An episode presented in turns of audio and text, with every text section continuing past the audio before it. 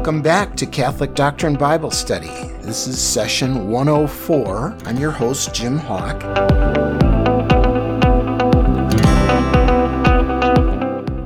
And in this session, we'll be looking at Paul's uh, first letter to the Thessalonians. So, a little background on this letter before we actually get into the text. This, believe it or not, was thought to be the first of Paul's letters written, and perhaps even the first book of the New Testament that was written. So, why is it in the order that it comes in? Because you may recall we said that um, when the Bible was, when the New Testament was organized in the form that we have it today, they listed Paul's longest letters first, and then as they got shorter, they got moved back. So it's not, uh, they were not listed in, in sequential order of when they were written, but rather by the length of the book. So this is thought to be the first letter and perhaps the first book of the New Testament, probably written about 50 AD. So to put that in perspective, you know, 15, 20 years after the death of our Lord. Uh, it was uh, written probably from Corinth, where Paul also visited. Um, it was written after Paul had visited uh, the Thessalonians in Thessalonica, which is in current day Greece. And if you want to read more about his visit uh, in uh, to Thessalonica, uh, you need to read Acts chapter 17. So it might be a good background before you read this letter to go back and read Acts chapter 17. I'll summarize it. Spoiler alert. Uh, it did not go well for the most part in Paul there. Uh, he was very poorly treated, run out of town. You know, it, it did not go well. Yet, he was able to establish a church there at Thessalonica despite all of the opposition. So now, these people in Thessalonica that Paul is writing to after the fact are also under persecution. And, uh, you know, from the Roman authorities, from the Jewish synagogues, etc. Uh, and so it's, it's not a great time for, for them.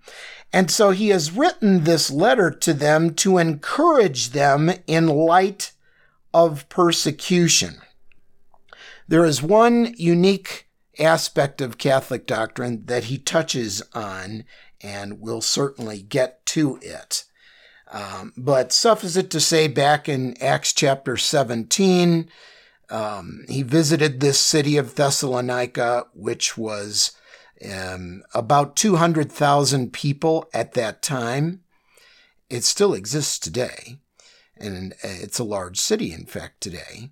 And a, a riot started, started during his first visit, and he had to leave town. After he left town, he subsequently sent Timothy, who we will read about in Paul's letters to Timothy, back there to see how the believers survived all of the persecution that was going on uh, there. Okay, so enough about the background. We'll dive into this a very short letter. It's it's 5 chapters long. He gives an introduction as he always does, kind of a, a very extended greeting, nothing new there. He refers beginning in chapter 2 to his previous visit and, uh, you know, he says, I, I know that you guys have suffered. I've suffered. I drew courage from you. And um, verse 4 of chapter 2, he says, As we were judged, he and his traveling companions, worthy by God to be entrusted with the gospel, that is how we speak, not as trying to please human beings, but rather God who judges our hearts. So, I would encourage you to underline verse 4, the second part, where he says, not as trying, uh, how we speak, not as trying to please human beings, but rather God. And that's always a struggle for all of us, isn't it? So if you have a choice between pleasing God and pleasing man, hey, your eternal uh, your e- eternity is based on uh, God, of course, your relationship with Him, long after the man is is gone. So now we have a little bit of a doctrine uh, statement in verse 13. He says, the second part of it, uh, in receiving the word of God from hearing us, because remember, this is Paul's first letter to the Thessalonians, and he had visited them some time before. Receiving the word of God from hearing us, you received not a human word, but as it truly is, the word of God, which is now at work in you who believe. So we as Catholics believe that the Word of God is communicated not just through the written scripture, but rather uh, orally as well through apostolic tradition. Paul is an apostle, uh, not one of the original 12, but he, he is an apostle. And so we recognize the uh, transmission of uh, oral tradition so that's why you may want to um, underline the second part of verse 13 of chapter 2 and per- maybe circle the word hearing us. And in your margins, you might want to write oral tradition. Now, uh, he, he repeats several things that we've seen in other letters in, in uh, uh, chapter 4 talks about sexual conduct and uh, nothing new there, but it's certainly not uh, less important. It talks about marriage within the context of, of sexual conduct. and um, talks about charity. Now we get into an area that shouldn't be controversy at all. You tell me if you think that this is controversial. It has become controversial amongst uh, non-Catholic but yet fundamentalist uh, type type Christians. Um, bear in mind that the Thess- the church at Thessalonica had an idea that Christ was coming again and uh, in an imminent fashion you know, is, is Christ going to come next Tuesday? Is Christ going to come next Thursday, etc.? And some in the church were troubled that there were new believers who were who had died in between the time of Paul's first visit and the time of the receipt of this letter. And so they're wondering, well, wait a minute uh, what's going to happen to those folks who have died waiting for Christ's coming? Uh, did they get left behind? Don't they get to go to the party, so to speak?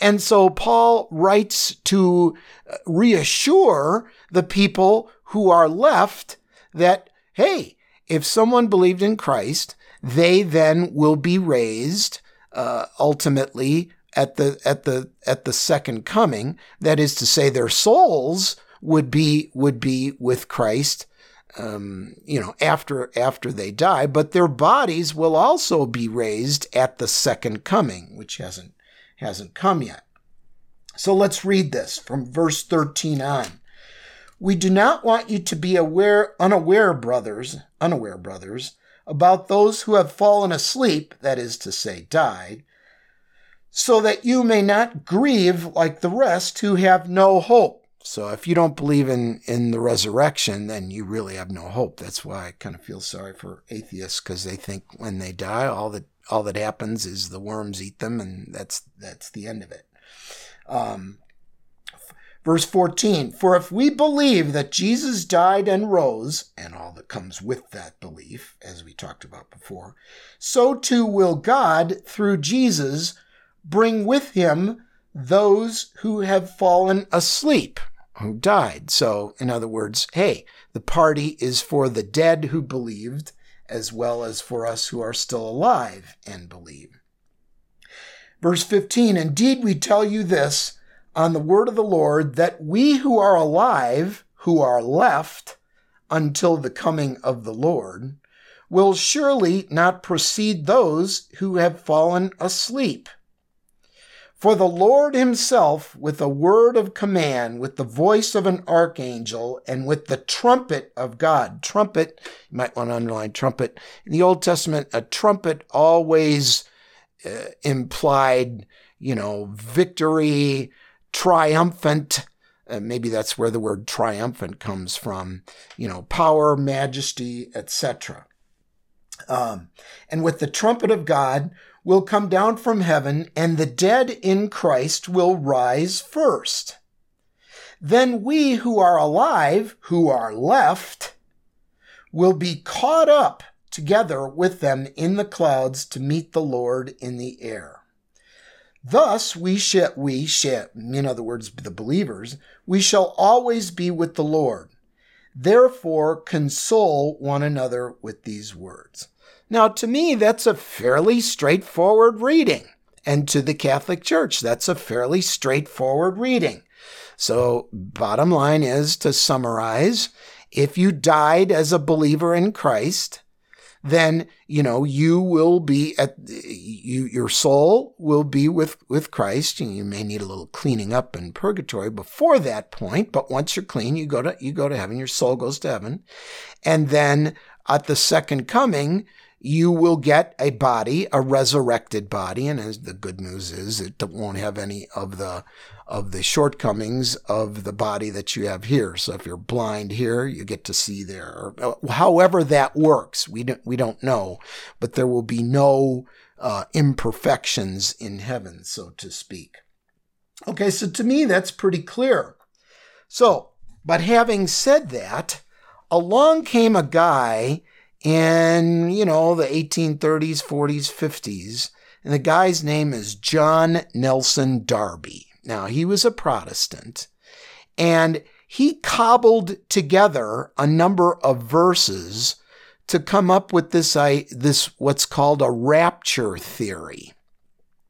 And that is that um, when, when, when Christ comes again, that all the Christians will be raptured out. Uh, and that they will avoid all of the tribulations that are talked about in the in the book of Revelation, and all the bad folks will will be left on earth, and they will have to go through the tribulation, but not the Christians. Okay. So this, and nobody taught, well, the idea of a rapture, that is to say, when Christ comes again, we all rise. We're fine with that as, as Catholics. Where we have problems with, uh, with the doctrine is it's extended to say, hey, the Christians won't have to go through the tribulation. And we'll talk more about the uh, tribulation when we get to the book of Revelation. But anyway, uh, this trying to predict the future is problematic.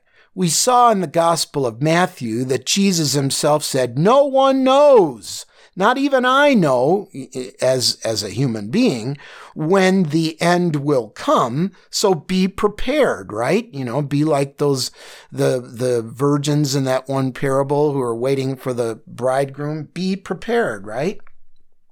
Well, anyway, this John Nelson Darby came up with a theory. He cobbled together some verses. This would be uh, a series of verses here in uh, First Thessalonians, and he looked at another verse in uh, one of the letters to the Corinthians, and then he got even more bizarre. He looked back in the Old Testament at uh, Daniel, the book of Daniel, which we will cover uh, when we get to the Old Testament. And then he looked at some passages in uh, Revelation and he decided that, hey, uh, when Christ comes and uh, we, we expect him to come soon and uh, all the Christians will be left behind. There is a very uh, popular series of books and movies, at least it was very popular in the 1990s, the 2000s, and and um, and whatnot, the Left Behind books and movies, and um, th- there was a a, a Bible uh, scholar uh, who kind of glommed onto Nelson, John Nelson Darby's theory, and his name was C.I. Scofield. And he uh, developed the Scofield Reference Bible, which is a Bible that has a lot of his notes on what things mean. There's nothing wrong with uh, a, a, Bible with notes in it. My hope is that you are developing your own Bible that has plenty of uh, notes in it. But the problem is that uh his notes were contrary to anything that anyone believed. I mean, uh, until the 1850s, no one taught this idea that Christians would escape uh, persecution in the in the end times. Nobody taught that. Not the Catholic Church, not even the the Protestants of Luther, Calvin, etc. Nobody taught this until the 1850s. Okay. Um, there's a guy on television as we speak. This is the year 2020. His name's Jack Van Impe. I M P E is how he spells his last name. And he is uh, he's done quite a few programs on when the earth was, is going to end and he's developed all sorts of theories about how this is going to happen uh, you know the russians are going to be involved and he he makes a whole tv show and it's fairly popular out of and and and the food for his uh, for his thought is the daily newspaper. He'll cut out things about floods or whatever and say, ah, this is a sign that uh, the end times are near. And uh, so, um, Anyway, there was another uh, book that was very famous back in the, let's say, 80s or so The Late Great Planet Earth by Hal Lindsey. And he's another devotee of this idea that the, he, you know, the world is going to end and we can see all the signs now that it's going to end. Well, in a sense, in a very limited sense, they're right. The world is going to end at some point. But may I suggest to you that we be less concerned about when the world is going to end and that we be much more concerned about when our world is going to end and will we be ready to meet the Lord? So that's the big question. Uh, but we spend far too much time uh, trying to read in the, the end of times. And as we saw Jesus say once again in the in uh, Matthew's gospel, hey, nobody knows when when this is going to happen. And in fact, in chapter 5 of this first Thessalonians, he starts out in verse 2, he says, "The day of the Lord will come like a thief at night." So nobody knows when when this is going to happen. But I do want to develop this rapture theory a little bit more and show you some of the problems that are inherent in, in that. But for now, I want you to recognize that no one, no Catholic, no Protestant, no one taught this theory until about 1850.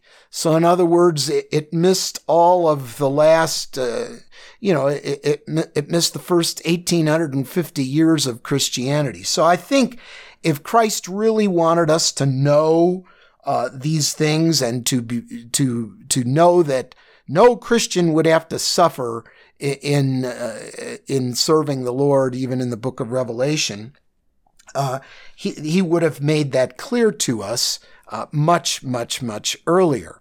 Uh, I would just say that Christians continue to suffer for their faith and will continue to suffer for their faith until Christ comes again.